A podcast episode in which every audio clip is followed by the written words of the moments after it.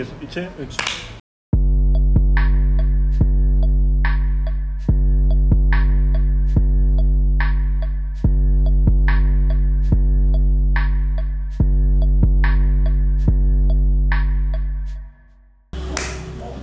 Sen de yapacak mısın? Bu benimkiydi. Tanırınız mı? Evet. Nasılsın Berencim? İyi valla. Fena değil diyelim. Fena değil. Yani daha iyi zamanlarımız daha oldu ama PMS diyelim. Olur öyle diyelim. Olur. Aa, PMS demişken şeyi... Zomato. Onu mu diyeceksin? Yes. Zomato ne yapmış arkadaşlar? Görmüşsünüzdür belki. Bütün... Ama yılda 10 gün olayını anlamadım. Her ay o bir gün alsak 12 gün oluyor. Yeter bakalım. Sizin de her ayınız sancılı geçmiyordur herhalde. Ama nereden bileceğiz? Şimdi burada şey yapmayayım da kadın bedeninin üzerine burada ahkamda bulunmayayım ama. Ya ama gerçekten her ayı da ağrılı geçenler var ama tabii ki bu yine de çok iyi bir adım. Yine de, çok aynen, büyük bir adım de.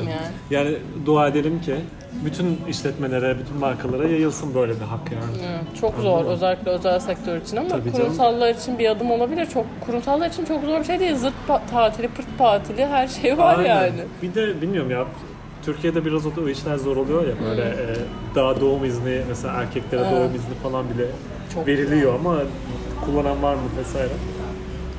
Yine zor. Böyle bir şey. Evet, benim de halimi hatırımı sordum. Teşekkür ederim. Senin nasıl geçiyor günün? Bu bende aşırı kötü bir eksiklik bu arada. Mesela arkadaşımla her görüştüğümde o bana günün nasıl geçiriyor. Ben böyle iyi. Hani gün hakkında hiçbir merak etmediğimi fark ettiğim o an. Senin nasıl olduğun umurumda değil. Aslında tabii ki öyle değil ama bir unutuyorum bunu. Düzelteceğim. Senin nasıl geçti? Benim de iyi. Çok şükür. Bu cevabı duyacağım için sormamışım galiba. Yani benim zaten bildiğin gibi hani böyle ruh halim çok stabil ilerlemiyor. Hiçbir zaman. Tweetlerinden takip ediyoruz. Evet. Tweetlerinden de gördüğünüz üzere bir dakika önce bir şeye çok sevindim. Baban nasıl diye sormak istiyorum. Babam da iyi, sağlığı yerinde. Herkes iyi durumda şimdi. Süper. Haftanın konusuna kısa haftanın bir bakış mı? Bakış. Bilgisayara baktık arkadaşlar. Bu haftanın konusu Türkiye'de bu güzel cennet vatanımızda tabii. Zeynep Hoca'nın dediği gibi yapamadıklarımız. Çok şey var mı senin? İlk böyle bu konu başlığı önerisini ben bulmuştum ve okuduğun zaman kafanda şimşekler çaktı mı yoksa bir böyle durup düşünmem mi gerekti? Benim şöyle oldu ya direkt akmadı beynime hani ne yapamıyoruz falan diye ama bu şey değil hani. Kardeşim yapamadığın ne var? Kardeşim yani ülke. Yani şöyle bir böyle şey kopuk geldi. Zaten onu da sana mesaj olarak yazmıştım. Hani yapamadığımız ne atıyorum işte ne bileyim sosyal hayatta yapamadıklarımız. Evet, benim biraz örneklemem gerek. Hani böyle doğru. Çok geniş bir konu. Hani hangi noktasından ele alacağımızı şey yapmadım ama tabii ki yapamadığımız o kadar çok şey var ki. Kesinlikle. Özellikle bu benim ikili yaşamım Veronica gibi. Böyle işte Almanya Türkiye arasındaki gitgelli yaşamım yüzünden. Sen bunu daha farkındasın. Çok farkında oluyorum, hissediyorum yani. Ne bileyim sosyal medyayı kullanış biçimim, bir tweet atarken ki otosansürüm böyle kelimeleri seçmem ya da işte böyle yazıp dur ya bunu sileyim şimdi. Yumuşatayım. Ya da mesela tweet atıyorum tehlikeli bir tweetse. Böyle bir 2-3 gün profilimi kilitliyorum zaten. Zaten kaç kişi takip ediyor. İçeride kalayım. Kalacağım tek içerisi burası. En azından kimler bu tweet yüzünden benim başıma bela açmış olabilir. Onun şeyini yapalım. Kesinlikle. Ama yani ben de mesela bir şeyleri retweetlerken bile böyle bir bazen şey hani evet. Aslında başkasının fikrini retweetliyorum ve çok masum bir şey ama böyle çok direkt bir şeyse bir hadi bakalım falan diye. Profile kendini çok ciddiye alıp şey retweet bilmem ne bağlamaz falan filan yazıyorlar ya. Evet yani zor bir ülkede yaşıyoruz ama benim bu konunun çıkış noktasını biraz anlatmak istiyorum hani neden aklıma geldiğini çünkü çok saçma bir şey yani sabah 6'da ben koşu yapıyorum hayatı sevme miktarımı buradan ölçebilirsiniz. Gerçekten 6'ya geçe kalkıp spor olarak evet koşuyorum arkadaşlar açık havada. Ve böyle hep aynı rotayı da ilerliyorum genellikle. Orada böyle hani koşarken zaten bu 50 derecede ne giyebilirim? Şort ve bralet giyiyorum. Neyse, böyle daha yürüdüğüm anlarda başlayan bir şey oldu. Çok dikkatli değilim aslında genelde. Böyle şeyler çok açık değil algılarım. Ama o gün şanslı kulaklığımı takıp müziği açmamıştım daha. Ve böyle şeyi fark ettim. Böyle arabayla takip edildiğimi fark ettim. Hani zor bir şey biliyorum ama sabah 6.30 olduğu için hani kimse yok zaten. Yani çok da zor değil o yüzden. Normal bir ana göre çok daha kolay oldu. Böyle bir beyaz bir araba tarafından hani ben gidiyorum, ben böyle hızlı da yürüdüğüm için ve böyle duruyorum, bağcığımı bağlıyorum. Arabanın da böyle yavaşladığını hissediyorum. İşte böyle benimle çok senkronize gittiğini fark ediyorum. Ya tabii hani sabah olduğu için çok korkmuyorum ama yine de çok seyrek insan var ve böyle derleniyorum içimden. Yani bana çünkü orada bir şey yapamaz. Hani çok açık bir alan, ne yapabilir? Yani bir kaçırılacak gibi de bir insan değilim kolay kolay. 1.70 kızla bir anda hani arabaya sokamazsın yani. Ama tabii böyle bir huzursuz oldum. En son böyle bir pastane var. O pastanenin orasının kalabalık olacağını biliyorum o saatlerde. Oraya gidene kadar ben böyle durup adamı deniyorum hani gerçekten böyle bir şey var mı diye. Aslında o pastaneden normalde dönüyorum. Böyle bir dönerken bir ayak yavaşladım. Çünkü o gidecekti. Durdu. Arabayı kapattı. Benim nereye gideceğime baktı ve sonra ben döndüğümde arabayı tekrar hareket ettirdi. Yani kontağı çalıştırdı. Kulaklığım açık sanıyor ama kapalı. Ve ben böyle, bu arada alanı küçük hayalledi. Yani ben böyle mükemmel kulaklarına sahip değilim ama his var zaten. Şu an dinleyen kadınlar anlamıştır beni bayağı bir. Sonra pastanenin orada böyle gittim arabanın, yani arada böyle bir cadde var artık. Dedim ki ne yapıyorsun? Hani indi çünkü o böyle artık. Ne bakıyorsun dedim yani, neye bakıyorsun? Hani sabahın köründe utanmıyor musun yani? Sabahın köründe sen beni takip ediyorsun ve gelecektin bu yola. Ben seni şu anda burada yakaladım resmen diyorum. Böyle bana dedi ki müthiş bir pervasızlıkla bana bakmasaydın baktığımı fark etmezdin. Ben böyle hani şuurumu kaybettim. Ve böyle orada Türkiye'de yapamadığım şey neydi biliyor musunuz? Ben orada onu zaten korkuttum. Onun ağzına orada sıçamadım. Evet, sıçtım orada ben. İnsanlardan ya bana yardımcı olmazlarsa korkusundan, ya hani ya kardeşim pastanenin sahibi şey derse, ya kızım daha 6 sabah köründe dükkanımı yeni açtım, ne saçmalıyorsun, ya da işte orada kadınlar falan ya kızım sabah sabah şey çıkarma şimdi boşver falan deyip beni küçük görürler, bana inanmazlar değil ama hani önemsemezler ve ben başıma bela alırım diye korktuğum için söylenip yolumu uzatarak hızlı gittim onun pastaneye girdiğinden emin olduğundan ve beni takip etmediğinden sonra. Yani rotamı böyle değiştirerek yürüdüm ve hani o siniri atmaya çalıştım. Hani bu doğru mu bilmiyorum. Belki orada gerçekten bunun devamını getirip onu şikayet etmem vesaire gerekiyordu ama bu ülkede mesela bunu yapamadım. Yani... Ya bu şey gibi minibüste taciz edilip yeterli kamuoyu yaratılamayıp kızın indirilmesi, hani bu çok yaşanan bir şey çünkü hani kız bağırdı ve çırtkanlık etti diye tacizciyi koruyup hani kızım in ya sen de kavga çıkarıyorsun denilerek inilen bir durum gibi. Ya buradan aklıma geldi bu konu yani. Yani o kadar çok söylenecek şey var ki aslında bu konuyla ilgili. Ben bu tarz şeylere çok sinirleniyorum. Biliyorsun zaten. Ve bu konuda insanların bir şekilde aksiyon alamamasını, yani tacize uğrayan kişilerin, kurbanların diyeyim. Ve yani orada çekinik kalması ya da o hissi çok iyi anlayabiliyorum yani. Çünkü insan gerçekten bir destek geleceğini bildiği zaman ya da kendini koruyabileceğini düşüneceği zaman o reaksiyonu verebiliyor ya da işte ne bileyim bir şekilde o durumla cebelleşiyor. Yani bu zaten çok ilkel bir şey. Ya savaş şeyi var ya bütün bizim savunma mekanizmamızda. Hani orada yakalayacaksın ve cidden o adamı yerin dibine sokacaksın, rezil edeceksin. Ya da bir şekilde kendini koruma içgüdüsüyle kaçacaksın yani. Ve yani adamın bahanesi bahanesi yok yani. Sen bana baktın ki bana baktığını gördüm. Yani gerizekalı mısın ya? Ben senin arabanı takip etmedim ama yani. Çok aptal bir şey. O kadar durdurucu ve dondurucu bir cevaptı ki hani zaten bilincimi toplamam da biraz saniye aldı için ben böyle kaldım. Oradan da böyle tabii ki hani ya, Türkiye'de bu o kadar normal bir şey. Mesela ben bunu erkek arkadaşıma anlattım da o böyle bir hezimet yaşadı. Yani çünkü erkekler için bu hala daha böyle bir böyle şeyler oluyor mu gerçekten denilebilecek bir noktada. Ama böyle şeyler oluyor ve biz bu kadınlar olarak bunu çok içselleştirmişiz yani. Ben bu hayatıma devam ettim ya, böyle şey olmadım. Aman tanrım bugün evet. Ne yaşadım falan. Gittim işe çalıştım. Mesela yani hani çok travmatik, bu aşırı büyütmüyorum mesela ben. Mesela gerçekten için. Benim başıma bu tarz bir şey gelse ben hakikaten bayağı tabii tırsarım. Ki yani ama bizim için yani mesela şey oldu, ben böyle şeylerde gerçekten korkusuzumdur. Hani burada yurt dışında tek başına yaşamanın da etkisi var. Şeye de inandığım için, çok fazla korkmanın da bir çözüm olduğunu düşünmediğim için de çok fazla korkmuyorum açıkçası. Ama mesela ertesi gün çıktığımda böyle bir etrafta beyaz bir araba var mı diye mesela kolaçan ettim ve bu çok büyük bir haksızlık ya. Ben sabah 6'da koşmaya çıkıyorum ve etrafımda biri var mı diye bakmak çok üzücü ya. Evet. Ya kendime üzüldüm, sonra dedim ki ya ne yapıyorsun ya? Zaten... Ya kaçamazsın ki. Kaçamazsın bu ülkede.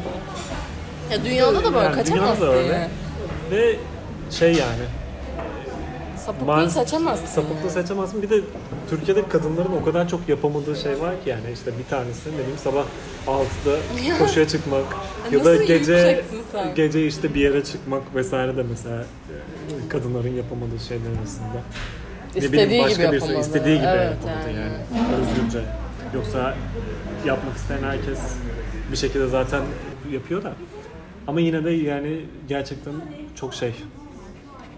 Bir anlamsız bir evet. durum. Ve yani bunu aslında ne sosyal bakımdan korunaklısın ne de işte ne bileyim bu son zamanlardaki tartışmalara baktığında kanunen de aslında o özgüven değil de o güveni yani yaşadığın devletin sana vereceği emniyet hissini alamıyorsun yani. Çünkü işte ne bileyim insanlar dayak yiyor, eziyete maruz kalıyor, işte bıçaklanıyor falan, ona rağmen polise gittiğinde yine de hala o emniyet sağlanamamış olabiliyor. Evet yani bakanlığın şöyle bir açıklaması var ya hani sana şiddet gösteren eşine akşam yemekten sonra bir çayda bir sor neden canın sıkkındı falan yani hani canın sıkkınsa devam edebilirsin falan mı ne cevap bekliyorlar yani çok zor bir konu ya. Evet. Yani biz bir de böyle çok içinde değiliz bu konunun aslında. Çok travmatik şeyler var Türkiye'de. Benim anlattığım bunun küçük bir parçası ama hani aileler yaşıyor bunu. Yani, evlerin içinde bu var yani. Korkutucu. Evet. Direkt hani buna maruz kalan çocuklar, nasıl evet. çocuk yani bir tane video izlemiştim Twitter'da bayağı şey 3-4 tane çocuk annesini döve döve işte bayıltmış babası. Gördüm. Çocuklar evden kovmaya çalışıyor. Küçücük çocuklar yani maruz kaldık. O çocukların yaşadığı travma, o kadının kimsesizliği muhtemelen ve işte muhtaciyeti, işte özgürlük sahibi olamayışı, bir sürü şey yani. Bilmemesi yani her şey çok korkunç ya. Maalesef Türkiye'de yapamadıklarımızdan ilk madde buydu yani. Evet. Kadınları bir türlü özgür ya da bir insan statüsüne şey yapamıyoruz yani. Eşit insan statüsüne getiremiyoruz. Ama sen şimdi başka bir şeyden bahset. Daha iç açıcı bir tık daha şey hani olsun. Keşke yapsak ama böyle de yaşıyoruz bir şekilde. Ha. Mesela ben bu cümle çok şey olacak. Dramatik bir düşündü. Bir anda twist olacak ama. Yani ben Almanya'dan buraya döndüğümde şeyi çok hissediyorum. Yani toplu ulaşım olayını. Hani yok yani hani biz 16 milyonluk bir şehiriz ve bu yani bunun çok iyi çözülmüş ve zaten çoktan işler halde olması lazım yani zaten büyük metropollere baktığında hani çoğunda bu durum hani en başından itibaren sistematize edilmiş. Sen geliyorsun ya Google Maps kullanamıyorsun mesela İstanbul'da bir örnek mesela buluşmaya geç kalma şeyi ya da işte ne bileyim. Yani mesela ben Münih'teyken bir yerin sokağın adı ve numarasını yazdığımda direkt oraya giden ulaşımın bana gösteriyor yani saat kaçta kalkacağını gösteriyor falan. Hadi burada zaten trafik öyle iğrenç bir durumda ki dakiklik hiçbir zaman beklemiyorum. Beklediğim saatte gitmiyor. Aslında ama en azından gelsin ya da olsun diye bekliyorum yani. Mesela yani İstanbul bence o bakımdan şey yani insanların toplu ulaşıma teşvik edilmediği ve yani arabayla böyle çok Amerikan sistem gibi aslında evet. ama öyle bir ekonomik şey de yok, durum da yok yani kimse arabaya... Ya ulaşımda korkunç bir durum var çünkü şey Ya, araba büyük bir kolaylık. Ben bunu hani gerçekten bireysel arabam olduktan sonra fark ettim. Hani aile arabam varken böyle o senin için bir lüks. Hani haftada 2 alırsın, 3 alırsın ama bireysel arabam varken her yere okeysin. Yani trafiğe de göz alıyorsun. Diyorsun ki dönüşüm rahat olacak. Çünkü hani eve dönüş o kadar kaotik bir şey ki. Hani hangi saatte bitiyordu oradan oraya. Hani ki benim oturduğum yer aslında biliyorsun hani çok gayet normal bir yer olmasına rağmen hani sizlerden dolayı da siz de düşünüyoruz sonuçta hani daha uzak ya da sapa yerlerde oturanlar falan. Diyorsun ki abi arabayla gidelim. Hani trafiğine de katlanayım dönüşüm rahat olsun. Ama bir yandan da bu trafik çilesi seni delirtiyor. İğrenç yani, ya. Ya mesela bir konsere gidiyorsun. Hiçbir çözümün yok ya. Konser diyelim 12.30'da 1'de bitecek. Ha sen başlıyorsun 11.30'da gerilme. Aynen. 11.30'da geriliyorsun. Allah'ım işte son metroyu kaçırmayayım, son vapura yetişeyim bilmem ne falan. Yani şimdi bu hadi yeni belediye başkanıyla yani İsim vermeden. Tanınmamış bir kişi çünkü kendisi. Anonim. Siz bilmezsiniz yeni belediye başkanı seçildi bir ara İstanbul'da. Neyse. Yani işte cumartesi biraz tarifeler uzatıldı. İşte yok gece 2'de 3'te falan metro çalışıyor da. Ama yine ona bile bir güvenemiyorsun. Yine de güvenemiyorsun. Gerçekten var mı? Ve kaldı ki metroyla her yere de ulaşamıyorsun. Öyle bir metro ağda da yok. İndikten sonra yine taksi yapacaksan ne anlamı kaldı? Yani, evet ve insanlara şey diyor yani. Ya bu taksiye parayı vereceksin ya da yürüyeceksin bacaklarını ya da araban olacak diyor yani çok saçma bir düzen. Bunu Türkiye'de gece dışarı çıkmak zulüm, dönüş stresi zulüm, alkol alıyorsan arabanın da hiçbir anlamı kalmadı. Alkol almak da zulüm zaten. Bir asıl Almanya karşılaştırması. İşte şimdi ben şimdi kardeşim ya gerçekten marketten 1 euroya arkadaşlar 1 euroya edindiğiniz biranın burada işte Alman ve özel bira işte yaygın bir marka olmadığı için bilmem ne daha geçen işte Atay'la gittik arkadaşımız. Çocuk o 1 euroluk biraya 55 lira mı ne verdi ve 33'lük. Ben böyle yani başımı duvarlara çarpasım geliyor yani anladın mı? Bundan yani bunun tabii ki işte mekanın elde ettiği karı vesaire tamam. Okay, onu atalım. Biraz, ama 1 euro şu an güncel kurla hani 8.5-8.7 lira diyeyim. Hadi mekan da 20 lira kar payı koysun. 29 lira olsun. Kardeşim bunun 25 liralık payı nereden geliyor?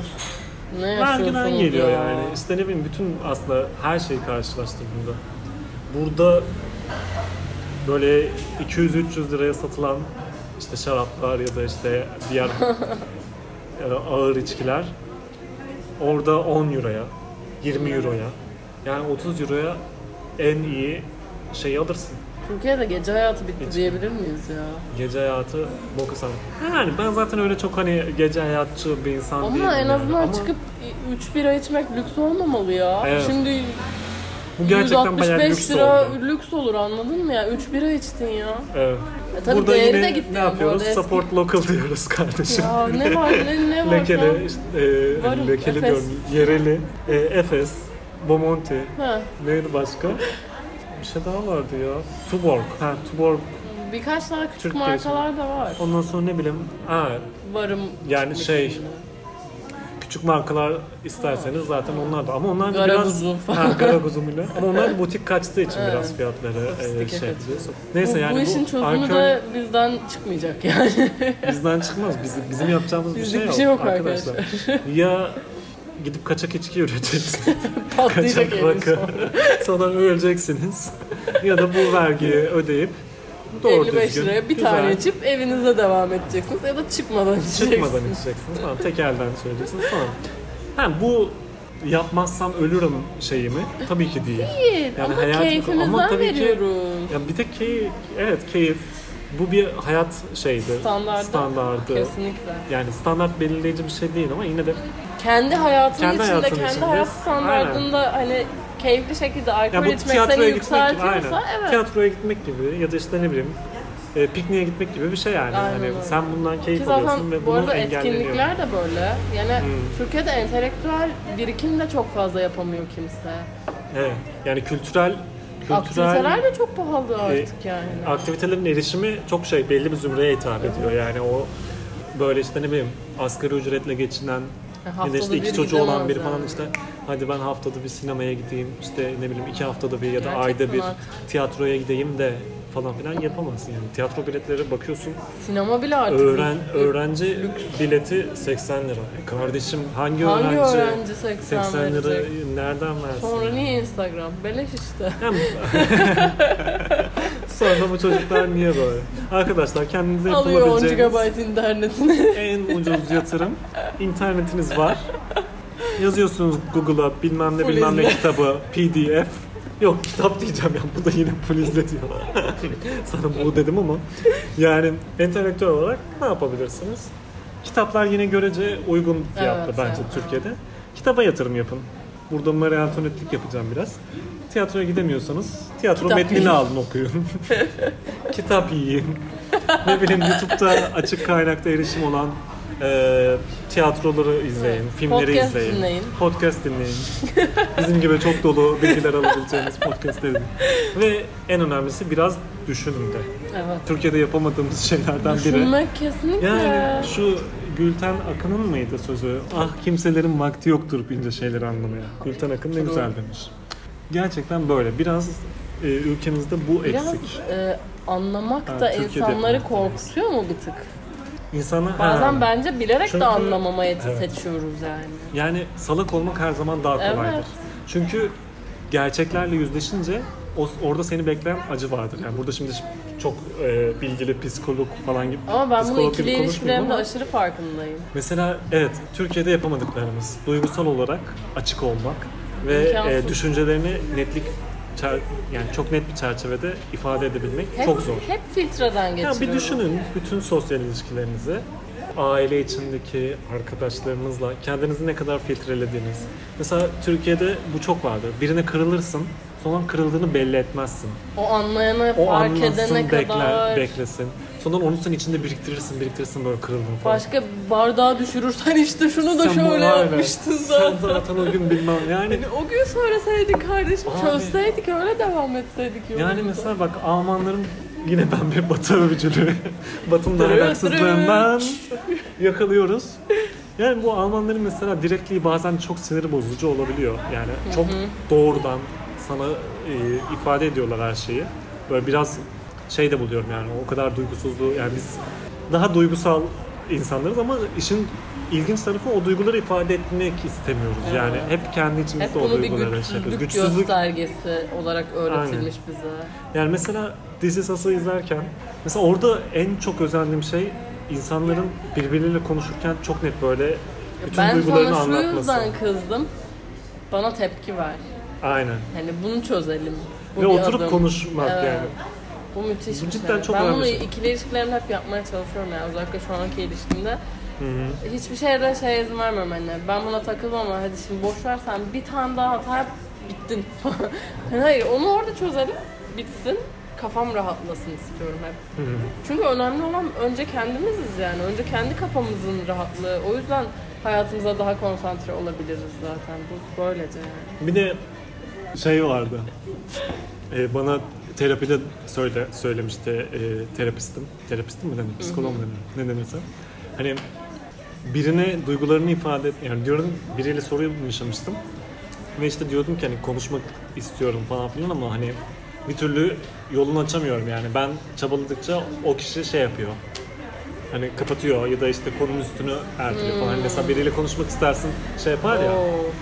O da demişti ki çünkü bir şeyleri konuşmak, onları yani duyguları konuşmak ya da bir şeylerle yüzleşmek sorumluluk gerektirir. Eğer sen artık o durumdan rahatsız olduğunu ya da işte ne bileyim o durumu irdelediğinde artık o kişi onu kabul etmek, görmek ve onun sorumluluğunu almak zorunda ya. Biraz o konuda eksiyiz maalesef. Biz böyle yaralarımızı içeri gömme şeyindeyiz maalesef. Başka önemli bir şeyler var mı? Bir de düşünce özgürlüğünden kısaca geçelim bence. Çok kısa. Evet arkadaşlar, düşünce özgürlüğü. Çünkü bunun üzerine ayrı bir podcast yapacağız zaten. Aynen, düşünce özgürlüğü önemli bir konu ve yapamadığımız çok net bir şey. Aynen. Ya bu konuda hep, yani Türkiye'de... hep bir durumumuz var, bir duruyoruz. Evet. Düşünce özgürlüğü. Ve... Kağıt üzerinde özgürüz ama özgür değiliz aslında. İşin ilginç tarafı o kadar içselleştirilmemiş bir mefhum ki şey olarak hani en özgür düşünen olduğunu düşünen insanlar bile yani böyle ne bileyim açık fikirli olduğuna inandığım biri gün geliyor bir fikre saçma sapan bir tepki verebiliyor yani o kadar sansürcü ve işte sadece bana kadar özgür. Ya da ayrıştırıcı. Yani Türkiye'de o şey çok var bana kadar özgürlük. Benim doğrularıma yani benim kadar. Evet. Hani bana yeteri kadar özgürlük yeter. Daha fazlası yok. Her insan özgürlük tanımını kendi doğruları üzerinden yapıyor aslında evet. Ve bunu da diğer insanlara kabul ettirmeye çalışıyor ve evet. Bu çok yorucu bir şey yani. Bu nereden kaynaklanıyor? Çünkü şöyle bir laf var ya işte başkasının özgürlüğünü kısıtladığın yerde ya da başkasına müdahale ettiğin yerde senin özgürlüğün biter. Bitti, aynen. Hani böyle bir şey yok arkadaşlar. Bu bayağı yanlış bir şey oluyor. Evet. Yani o kadar bir de bunu o kadar çok böyle felsefik bir cümle gibi şey yapmışlar. Herkes özümsemiş de bunu. Tamam. O beni rahatsız ediyor. O yüzden artık özgürlük alanından çıktı. Falan. Yok. Hayır abi öyle değil. Sen çok yanlış. Sen çok yanlış. Aşırı yanlış bir yoldasın ya. Şimdi hemen geri dönüyorsun. Bir iki sapak sonra yeni bir yola girmen gerekiyor. Yeni bir özgürlük tanımı olacak. Orada öyle bir tabela var. Onu bir düşün. Özgürlük başkasının özgürlüğüne dayandığı yerde bitmiyor. Nerede peki tek bir özgürlük tanımı olmalı yani evrensel olarak. Yani evrensel bence olarak evet bence özgürlüğün tanımı var yani vardır bir yerlerde. Hatta madde 3'ümüz mesela o saygı gösterme. Özgürlüğün genel bir tanımı var muhakkak. Yani her insan özgürdür diye bir insan hakkı şeyi var. Haklarımızı savunmak konusu benim aslında Türkiye'de yapamadığımı düşündüğüm şeylerden biri. Bu en ufak bir şey bile olabilir. Yani işte ne bileyim bir arkadaşınla tartıştığında ya da işte ne bileyim bir markette sıra beklerken evet. Vesaire ya da akademik ortamda mesela bir hak savunma durumu olduğunda falan. Yani kural belli. Mesela sana tanınmış haklar var. Bu çok net legal çerçevede belirlenmiş bir hak. Ama sen bunu uygulamaya dökemiyorsun. Çünkü kültürel olarak öyle bir baskı var. Yani işte mesela senin yaşadığın bu taciz olayında senin aslında orada bir hakkın var yani söz çıkarma hakkın var o insanı ne bileyim rezil etme hakkın var ama işte toplumsal baskı yüzünden onu şey yapabiliyorsun. Ya bence haklarını savunamakta burada somut bir şeye de örnek vermek istiyorum ben hani bir sürü miting oluyor mesela burada kendimi eleştirebilirim ve ben bunlara gitmekten bile çekiniyorum çünkü bazen öyle videolar görüyoruz ki hani kızın çok da bir ilgisi yok kız yaka paça alınıyor falan ve hani benim işim, mesleğim de bir noktada açık bir meslek ve böyle bir şeyin background'ında olmasını istemiyorum. Burada bencilim aslında. Hakkımı savunmuyorum çünkü bu geleceğimi etkiler mi? Ya da şu anki hayatımı etkiler mi benim oradan yaka paça götürülmem? Etkiler. Ve savunamıyorum. Korktuğum için savunamıyorum yani. Yani evet orada... Hani somut bir savunamamak da var. Evet internet üzerinden savunamamak da var. Güncel hayatta hayatın içinde savunamamak da var. Mesela geçen gün markette şöyle bir şey oldu. Onları savunamamak var yani. O an bayağı utandım ama bir yandan da ben eskiden böyle çok ses çıkarmazdım. Dik başlılık yapmazdım falan yani haksızlığa uğrasam bile. Ama sonradan bu Erasmus sürecinde Almanya'da falan Almanların belli konularda çıkardığı sesleri gördüm yani akademik ortamda. İşte ne bileyim mesela hoca fazla ödev veriyordu ve şey diye itiraz ediyorlardı. Bu ders şu kadar kredi ve bize bu kadar fazla ödev vermeniz haksızlık. Ya bize fazladan daha fazla kredi verin ya da bu ödevleri bitirin demişlerdi. Ve hoca gerçekten bu eleştiriyi ciddiye alıp gitti ödev yükünü, işte bu dersin kredisinin ne yaptığını falan filan konuştu dekanlıkta daha fazla kredi vermişti. Batının ahlaksızlığı. Ama komik olayı anlatıyorum. Yani bunları göre biraz ben de sesimi çıkartmaya başladım. Çünkü haksızlık beni çok sinirlendiren bir şey. Ve o gün ablamla markete gittik. Markette işte zeytin reyonundayız. Zeytin alacağız. Önümüzde biri vardı tamam mı? Biz de onun işinin bitmesini bekliyoruz. İşte sosyal mesafemiz var falan. Sonra tam onun işi bitti. O arabasını çekti. Hemen onun önüne başka biri arabayı çekti tamam mı? Adam böyle bir anda önümüze kırmış gibi oldu yani. Ben de böyle baktım. Sonra ablama baktım. Ablam da sanki rahatsız olmuş gibi. Hani adamın önümüze girdiğini belli eder gibi bir ifade de bulundu. Adam böyle bir şeyler söylüyor işte. Zeytin söylüyor.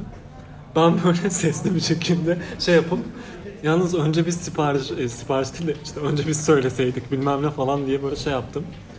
Sonra böyle tezgahtaki adam baktı bana. Bu beyefendi sizden öndeydi. Ben zaten sırayı takip ediyorum dedi. Ondan sonra o kadar şey yapıyordum ki ablam da bana bakıyor ne yapıyorsun diye yani. Ve biz hani çok benimsemişiz. Hani ses çıkarmamayı. Ablam böyle bana bakıyor ne yapıyorsun hani rezil ettin bizler gibi. Ben böyle şey oldum. Aa özür dilerim falan oldum. Ablam diyor ki dünyanın en gıcık insanısın yani. Niye şimdi o çıkışı yapıyorsun diyor. Hani alsın yani önümüzde olsa bile diyor yani. O da öyle diyor. Ben de mesela onu kaplarım yani. Olay orada işte benim 5 dakika sonra alıp almam. Ya ben zaten alırım. Ama mesela kaçmıyor zeytinler ama. Tabii ki kaçmıyor. Ya da ne bileyim ATM'de sıra beklerken biri yani ben o parayı 5 dakika sonra da çekerim. Acelem yok. Ama enayi yerine konulmak evet. Ve yani bu şey bir köylü kurnazlığı olayı var evet ya. Yani zannediyor ki ben onu yaparım. Kimse de ses çıkarmaz. Ben bu yani bu 5 dakikada erken aynen. Çıkarım marketten. Oh. Yani ben o duruma sinirleniyorum. Neyse yani çok Türkiye'de ya. Evet çok gereksiz bir kurnazlık. Evet. Bayağı da doluymuşsunuz bu konuda. Biz çok Türkiye'de yapamadığımız çok şey varmış. Tamam. Bu hafta bir önerin var mı? Ben bu hafta pek öneremeyeceğim ya. Benim bir tane var. YouTube'da çok güzel bir seri keşfettim. Nedir? Levent Sevi'nin kanalında ve ben yalnız diye. Böyle sanatçıları, şarkıcıları alıyor. Böyle hı-hı. Vesikalık açısında, ne denir ona? Portre açısından diyeyim. Böyle bir perdenin önünde işte acapella, hiçbir müzik olmadan böyle şarkı yapıyorlar. Hala daha dinleyemedim ya. Ve bir şarkı söylüyor kendi sesiyle, çıplak sesiyle. Hı. Ve kameranın direkt içine bakarak söylüyorlar. Ve sadece yüzlerini görüyorsun. Başka hiçbir şey görmüyorsun. Böyle çok direkt bir iletişim oluyor. Bayağı sanki direkt yani. Bayağı izliyorsun. Ve ben bayağı izliyorum.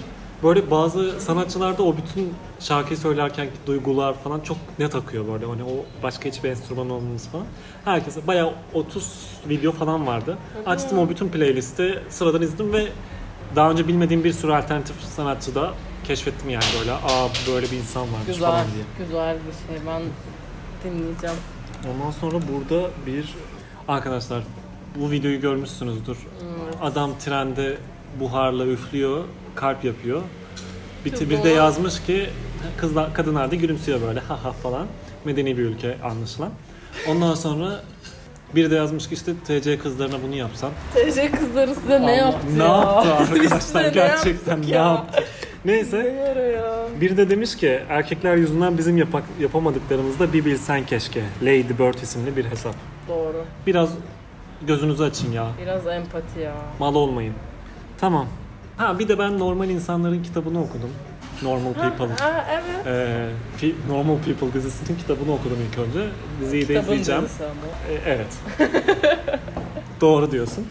Neyse. O sıraya göre. Kitap çok ilginç bir biçimde hızlı akıyor ama bitmiyor. Yani okurken çok akıyor ama şey bitmiyor yani uzun sürdü okumam öyle diyeyim ama şey çok yalın böyle şeyi hissediyorsun mesela duygularda vesaire ya da ilişki biçimlerinde 91'li biri yazmış ve o bütün gerçekten ilişkilere bakış hadi. Açısı yani çok bizim böyle jenerasyonun bakış açısını görebiliyorsun o şeyini dizisini de izleyeceğim ondan sonra belki ona da yorum yaparım yorumlarız.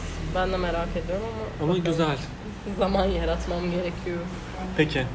Bize siz de geri bildirimlerinizi de bekliyoruz. Tavsiye, yorum, her şeyi bekliyoruz. Ben Türkiye'de şunu yapamadığımızı belirtmenizi isterdim falan filan diye. Mutlaka atladığımız çok şey var ama çok uzun oldu. Belki çok sonra tekrar böyle bir konu yaparız.